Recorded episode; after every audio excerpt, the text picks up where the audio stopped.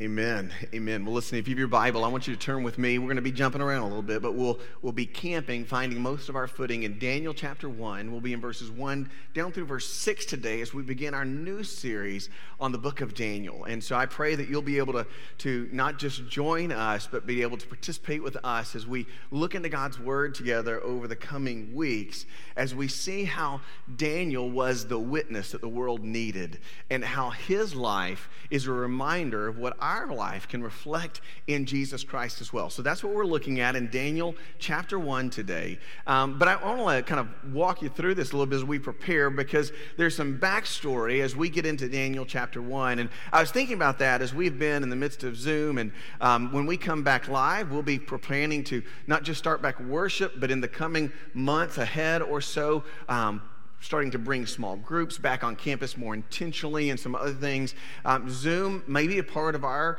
uh, DNA for a while, video conferencing. And, and I don't know if you had fun with Zoom. Early on, Zoom was really exciting. Uh, in the midst of that, we found out that you can have different backgrounds for Zoom. So, like, I, I, attended some great meetings right in front of the Sydney Opera House in Australia. There are a few that I attended up in the Rocky Mountains, was in the rainforest for part of a meeting. We, we had a great time pretending that we were not stuck in our house. Have you done that? Have you, have you pretended? Maybe you said, I need to go camping. And so you went out in the backyard and pitched a tent and went camping. Maybe you just needed a change of scenery. And so you didn't have the means to change things around. So you just kind of threw a new background on and, and called it a day. What we're talking about today as we look in the book of Daniel is that very mindset. How do we tell the right background, the real background, from, uh, from reality, from, from what is false? And so we'll look at that. And a verse came to my mind. It's in 1 Peter chapter 5, verse 8 through 11. If you on your phone or your Bible, you can follow it and read with me. If you don't, you can listen along. This is what the Bible says. It says, Be sober minded, be watchful. Your adversary, the devil, prowls around like a roaring lion, seeking someone to devour. Resist him, firm in your faith, knowing that the same kinds of suffering are being experienced by your brotherhood throughout the world. And after you have suffered a little while, the God of all grace, who has called you to his eternal glory in Christ, will himself restore, confirm, strengthen, and establish you. To him be dominion forever and ever. Amen. As we look at that, a few things I want you to, to be aware of because this to me sets up the way that we should look at or, or understand the book of Daniel, right? And, and this is what we need to know is first of all, we have an adversary. Now, this is huge. The Bible says here, your adversary. The word adversary means accuser. Sometimes we think as, as um, maybe a cartoon drew it in our, our background, our backstory, there's a devil on one shoulder and an angel on the other, as if the devil is the adversary of God. The devil is as much a threat to the Lord as a, as a as a dust mite without limbs. You know what I'm saying? There, there's no threat. The, the devil, the enemy, is not the, a threat to the Lord. He is our adversary because the word adversary means accuser. Now, this is the most important thing as we start off Daniel chapter 1 to remember that the devil is our accuser. His role, his plan, his purpose is to bring you and I before the Lord and accuse us of our sins. That's, that's his goal. So when we talk about the devil, tempting or seeking around us, his plan of devourment has to do with you and I falling away or not turning to the cross and him saying, Look, look, look at them. Look at what they did. That's his whole role. In fact, without Jesus Christ, his job would be very easy because Jesus Christ is whom the Lord sees us through by his choosing if we follow him. But, but the enemy is out there, and his whole role is to accuse you before God and before men. And so God gives us some pretty incredible direction. He said, So knowing that, be watchful, be alert, be aware. And after you suffer for a little while, in other words, this accuser is going to be active in our life for a while. And after a short season, you and I will find that the God of all grace, who calls us to his eternal glory, will restore, confirm, strengthen, and establish us. That's what we're looking towards. But I want you to know that the role of the enemy is to accuse us. And so, what we see in Daniel chapter 1, you can flip back there with me, are the adversary's tactics. And this is really important. It, it, it's almost like getting the game plan ahead of time. I mean, I won't use any illustrations like video cameras to still pitch signs or anything like that. That would be a little low blow. But you follow me? If, if you and I had the enemy's game plan the day before they were going to execute it, we would never lose a war. We would never feel discouraged. We would never feel defeated. Why? Because we know what is coming. Well, the Lord says, I want you to know what's coming. Your job is to watch for it, not to think about it, not to conceive a plan. I think there are some times that you and I in our life that we truly desire to be the ones to create the plan. And the Lord said, creating the plan is my role. Watching for what I tell you to watch out for so that you can follow my plan, that's your role. Our, our role is not in, in management or administration, that's God's role. So in our life, we have to be willing to say, God, you show me what to watch for, and then let me be alert to watch for them. In the life of Daniel, we find a man whose testimony is simply someone who is alert and watching for the Lord and watching for the accuser, and then following the Lord's plan. So, so what tactics does the enemy use? We see this in Daniel. Look with me in chapter uh, 1, but we'll start in verse 3 and we'll go partway through verse 4. All right, this is what the Bible says.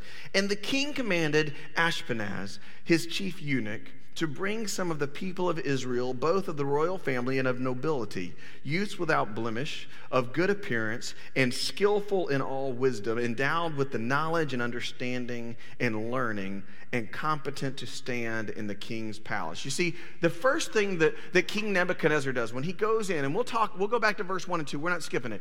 What he does when he goes in and he takes captive Israel, right, in Jerusalem, he brings back these youth and, and, in this, what does he do? He says, I, I want the ones who are without blemish, good appearance, skillful, knowledge, endowed, understanding. In other words, I want people who influence other people. And the first tactic he says is, I want to separate them, right? He wants to separate God's people from one another. Now, why, why, would, why would the enemy, the adversary, want to separate us? Well, we can look to the New Testament very easily and we can see that, that Jesus says, listen, when the flock's together, he has to go after the, the one that's away from the flock. Why? Because the 99 have one another to edify one another. See, Nebuchadnezzar is no, no fool, and the enemy and the adversary is no fool. He knows that if we can separate believers from one another, we can separate them from influences who would mold their lives in the ways of the Lord. He knew that, that if he could pull these up and coming youth, somewhere between age 14 and 17 or so is what the age they think Daniel was. But the idea was to pull them away so that they wouldn't have those influences in their life, minimize godly influence. And then what would he do? Well, when he took all of God's things, it says he took the vessels of the house of God and all these things with him. What did he do? He removed them from the ability to have regular public worship together. One of the reasons that we record live with you uh, online, although we know it's hurting, is because we want you to know that we are here right now with you. If you're watching live, we're here right now with you. Because when we get separated from regular public times of worship, it's easy for our mind to forget. In the same way, if you and I stop thinking about eternity, we will stop living for eternity. Right? So, so why else would he separate them? Well, he wanted to, to separate them from people who would teach them and engage with them about the Word of God. So that they would have to do it all on their own. He separated them from the fellowship and the wisdom of other types of godly people so that really they wouldn't have those influences in their life from people who are older, who are younger, who look different or talk different or act different, but still follow the same God. Why? Because he knows that if he can celebrate, separate them from the fellowship and the wisdom of other godly people, if he can keep them from, eh, from seeing, from viewing that daily illustration of godly people, then they are likely to forget. Church, the tactic of the enemy is pretty clear, it's pretty clean. It, it, it's almost like if you and I were, were out and we were out camping and, and we had started a fire. If you were to take one stick from that fire, from the hot encouragement of lighting each other up, the longer that stick is away from the fire, the better the chance is for it to die out, for its light to slowly fade. And, and the lesser there is a chance of it becoming relit if it fades because it's away from the fire. The enemy desires to separate you and me from the godly influences in our life who encourage us, who edify us, who challenge us, who, who are willing to say with gentleness and respect, the way that you're thinking doesn't align with the God that you serve. Now, I don't know if you're sitting at home and you're thinking like this right now. When I first read this, I thought, Lord, I don't know if I've ever felt or read this before, but I've never also been in the situation I can't, I'm in. Do you know right now, um, Barna Research Group uh, just did a study of active church members. And since March, in the last five months, 32% of regular church attending people who confessed Christ as their Lord and Savior, 32% have stopped engaging in church activity completely. I want you to let that set in for just a moment. A third of the active church has been so impacted by separation that for some reason or another, they have let go. And if you're watching this, you're not a part of that third, but do you know the pool? Because, because when you and I are separated from others, everything starts to feel surreal.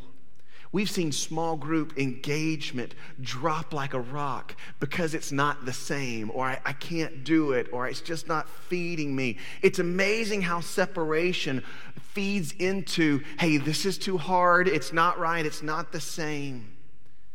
Separation makes us think weirdly.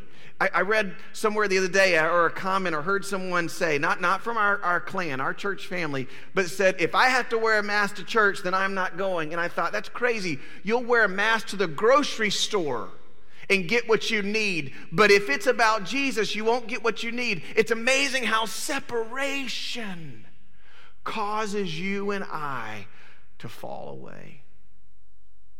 Parents are tired they're worn out of filling every role. I had one lady say this to me the other day. We are at the food drive here at the church. And she's masked up and we're distanced. And this lady loves Jesus and she walks with the Lord. And she said, I am tired. I'm not made for this. Church, no. You're not made for this. Separation is a tactic of the enemy, and you and I have to be all in through the difficult seasons that you and I would pursue fellowship. Uh, my wife, and I may have shared this with you, she, she, were, she and I were talking the other day. Whenever God puts a name on her heart, she just calls or texts right then. She calls, she texts, she doesn't call. And so about two weeks ago, I, I said, I'm going to do that, Lord, because when you put names on my heart, first of all, I have been on the phone talking to believers the last week more than maybe I have in months. Why? Because the Lord has put on my heart that you and I have to fight for closeness, for proximity in a world that's calling us to be separated. And we can do that in a way that honors the Lord. We can do that in a way that cares for one another. And we can do that in a way that's considerate of our community. But we are not subject to our community. We're subject to God. And as David showed in his illustration, can be obedient to the laws of the land and still be together. If you're weary and worn out, maybe right now is your stopping point and saying, The separation has gotten to me.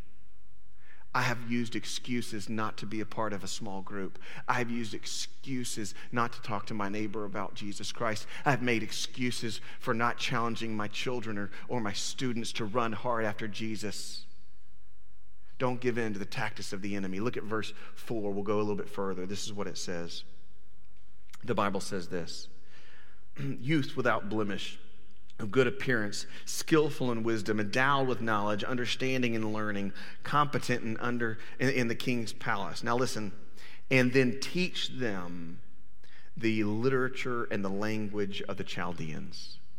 Then teach them the literature of Chaldeans. Because here's the reality if you and I, if the enemy separates us from the body, physically, spiritually, emotionally, then it makes room for him to indoctrinate us with a new teaching. Right? I mean, we're absent. This is just common sense. If we're separate from the godly influence, there's a void that needs to be filled. So, what happens? It's a tank that can be filled with a new type of fuel, a new type of gas. And that gas is the indoctrination, the teaching of the Babylonian ways. Now, don't, don't catch this. Nebuchadnezzar is brilliant. Our enemy's brilliant. He knows when you're weak or when you're vulnerable. In this season, Daniel and his friends, 14 to 17, the Bible will, tell us that somewhere in there is when they were taken. Why would they take them that young?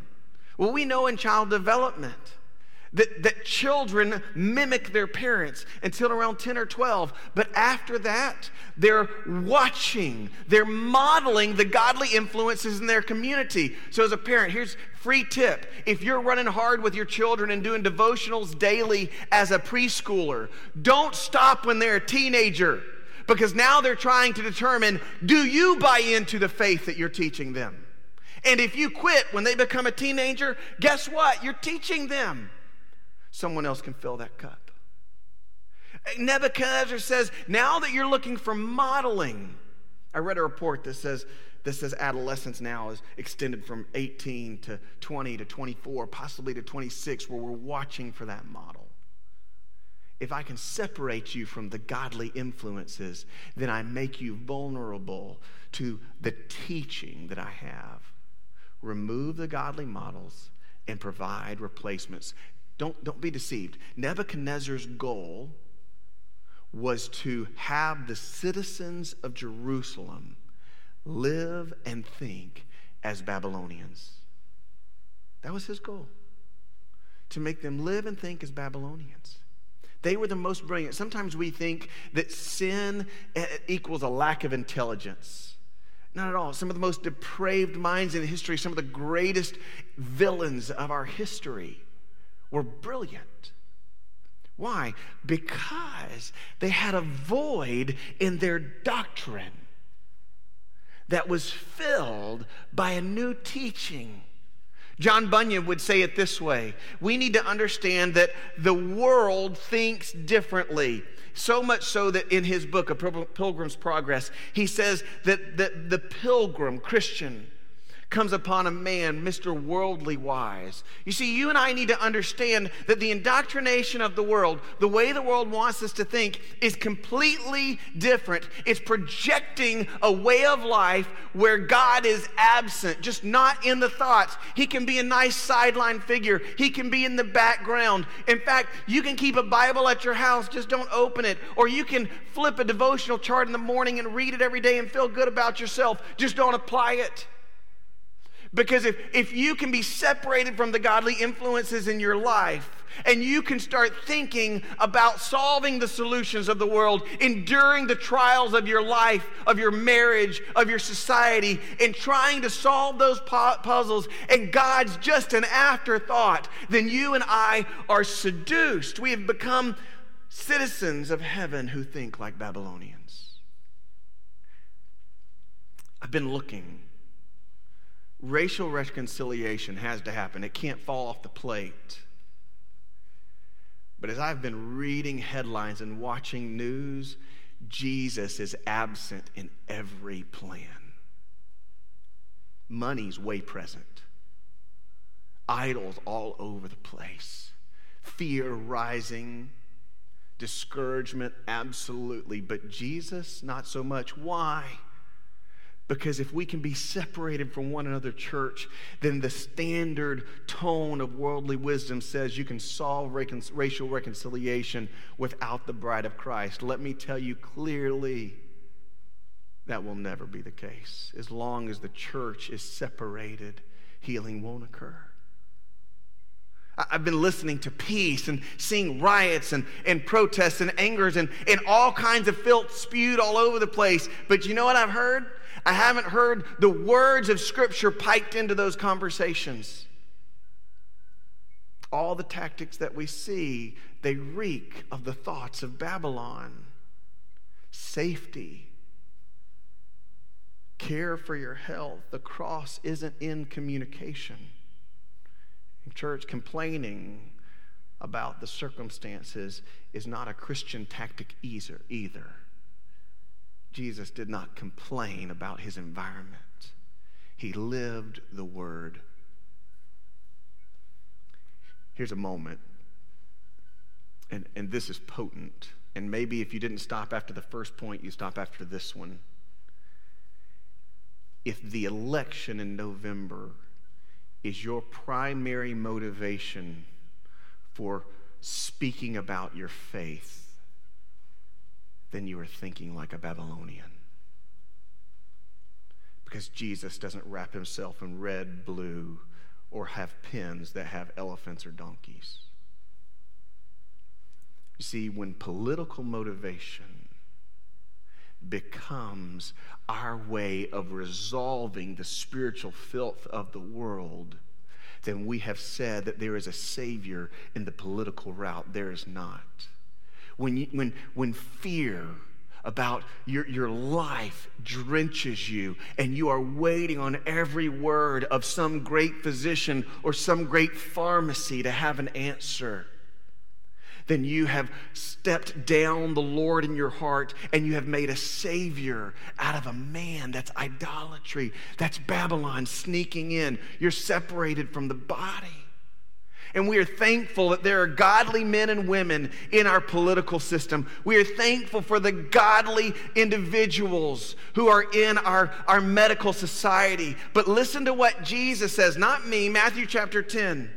What I tell you in the dark, say it in the light. What you hear whispered, proclaim on the housetops. And do not fear those who kill the body, but cannot kill the soul, but rather fear him who can destroy both soul and body in hell.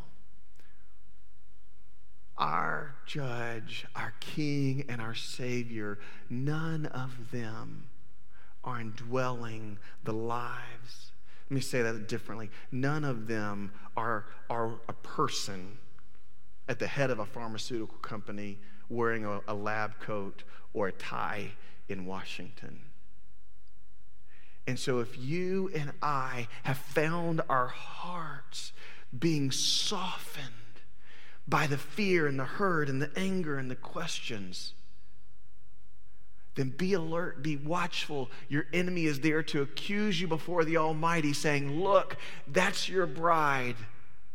The citizen of heaven now thinks like a citizen of Babylon. It's a tactic of the enemy. The Bible goes further, and this is what it says. Verse 5 The king assigned them a daily portion of food that the king ate and the wine that he drank.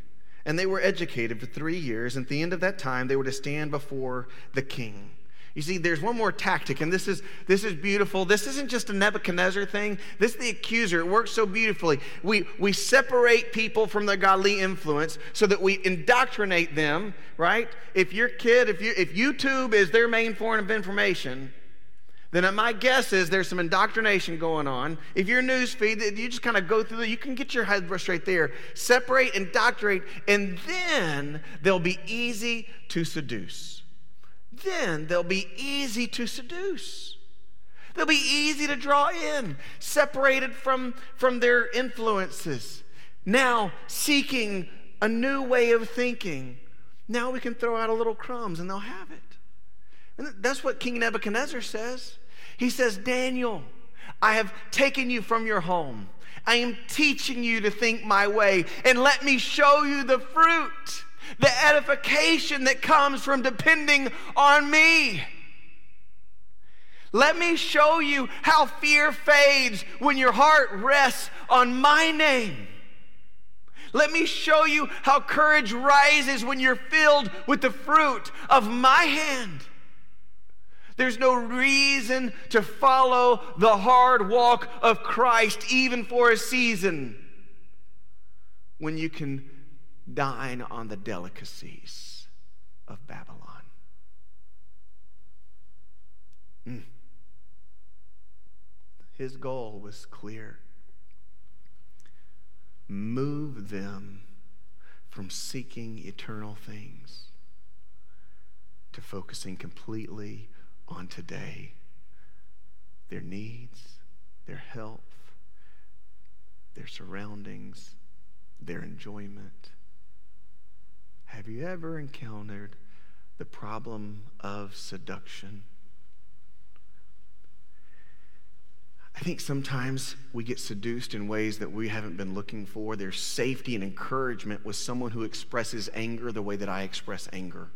There's safety and encouragement in someone who expresses fear in the way that I express fear. There's safety and encouragement when I'm around people who express hurt in the way I feel hurt.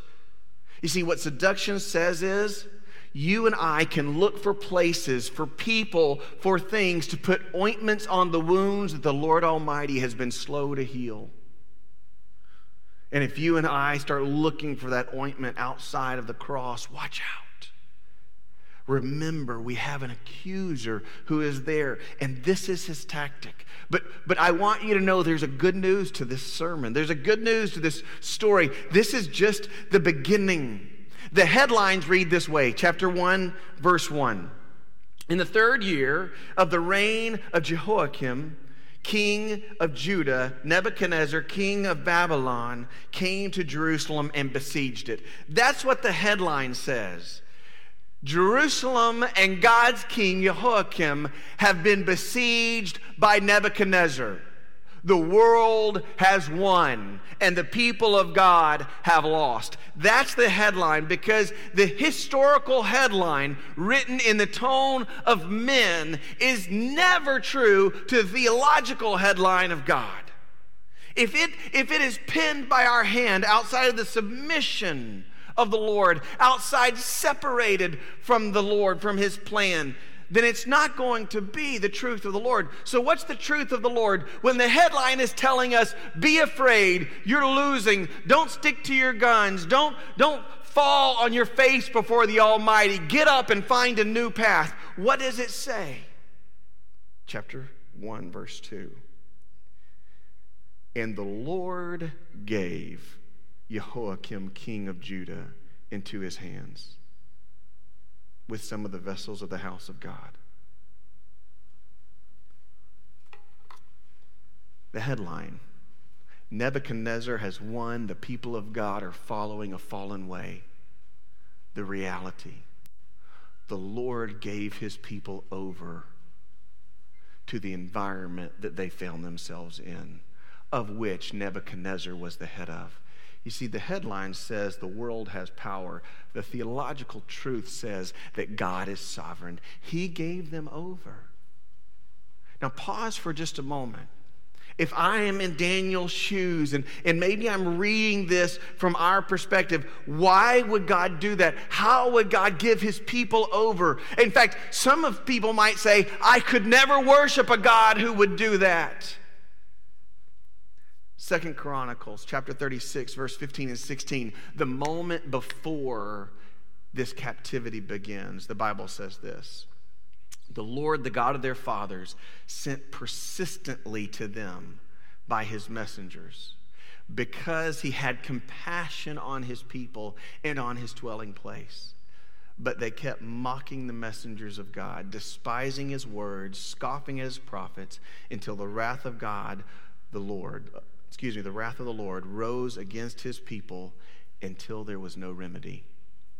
Verse 17 says, Therefore, and the rest is Daniel's story. How could God do this?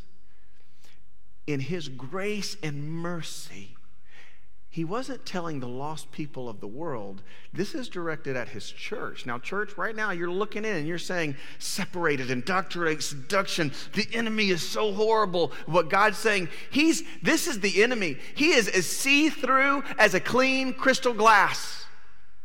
The discipline is on the church. You have been following false God. You have been seduced. You have been indoctrinated. The people of God, his people, had been marrying their ideas, their wants, their truth, their half hearted commitment to the Lord, and still calling him God and naming themselves faithful. And God sent people to say over and over and over, I made you for more. I've saved you for more. I have life abundantly for you. And they kept not listening and their half hearted commitment to the Lord rose up such a rebuke that in His grace, He didn't destroy them completely. But there was no more a remedy outside of this daily judgment. The rebuke of a weak bride was the grace of an almighty God. Church, right now, you and I can get angry at the tactics of the enemy, and you might want to point fingers, but stop. Stop. Have you been seduced? Have you been indoctrinated? with worldliness and Christlikeness and trying to mix them together? Have you allowed yourself to be separated because if you can't have it like it always has been, then you just won't have it at all. That's your decision, not the enemy. Be alert, be watchful. The Lord is allowing us this season. Why? What we are in is not final judgment. What we are in is a season of discipline as a country, as a community, and of a bride. Hebrews 12, 6 says, For whom the Lord loves, he disciplines. I don't like discipline. But if I have been snookered by my own separation, if I have allowed a blending of worldly doctrine and godly doctrine together in my life, if I have been seduced into thinking that there is an ointment outside of the Almighty God that can heal a wound of sin in my life, then I need His discipline because I want to repent and to return. See, Nebuchadnezzar tried. In the life of Daniel, we'll see something, and verse 6 says it all. It says, the Bible says in verse 6 Among these were Daniel, Hananiah, Mishael, and Azariah of the tribe of Judah. See, Nebuchadnezzar tried to separate them, but God ensured that they still had one another. Nebuchadnezzar would try to indoctrinate them, but God would make sure that Daniel had the truth at hand. Nebuchadnezzar would try to seduce them, but God made sure that he kept eternity on their minds and hearts. This morning, you may be living in Babylon, but you can live victoriously as a witness of Jesus Christ. Maybe this morning, Christian, it's time to repent of your anger at the tactics of the enemy. And it's time to fall on your knees and thank God for showing you the seduction or the indoctrination or the separation that you have surrendered to in your life. Church, this morning, Maybe you're watching. Maybe you're a part of what has been going on. And maybe you don't know, you don't claim to be a citizen of heaven, but you want to be. The, the Lord rescued me from a citizenship of wrath of this world by His grace. And by that same grace, He's allowed you to be connected with me right now, right here so that you could see eternity and experience its blessing and its taste today. It will not happen in the fruit of Babylon, but it will happen at the hand of Jesus Christ, who promises that in a little while, in a little while, we will see the fullness of His grace. In a little while, we will know what the fullness of life is. All you have to do is repent. Don't get angry at your mom or your dad. Don't get upset with your college education. Don't be angry at the media. Repent. Say, Lord, I have sinned and fallen short of the glory of God. And by your grace, you let me be captive. So give him glory for the hardship. Because without it, there may have been no remedy. Bow your knees, not before the king of Babylon, but from the Almighty God who by grace gave his Son so that the accuser would have nothing to say when you bow on your knees in prayer. Father God, thank you. Thank you for letting us see the tactics of the enemy. Lord, forgive us for falling subject to the wisdom of men and, and becoming silent as the bride of Christ. So stir us, Lord not to try to push a godly agenda using worldly fashions, functions, not using worldly words. Let us abandon it all and take up the cross so that we might experience the joy of the King even while living, living in Babylon. In Jesus' name, amen.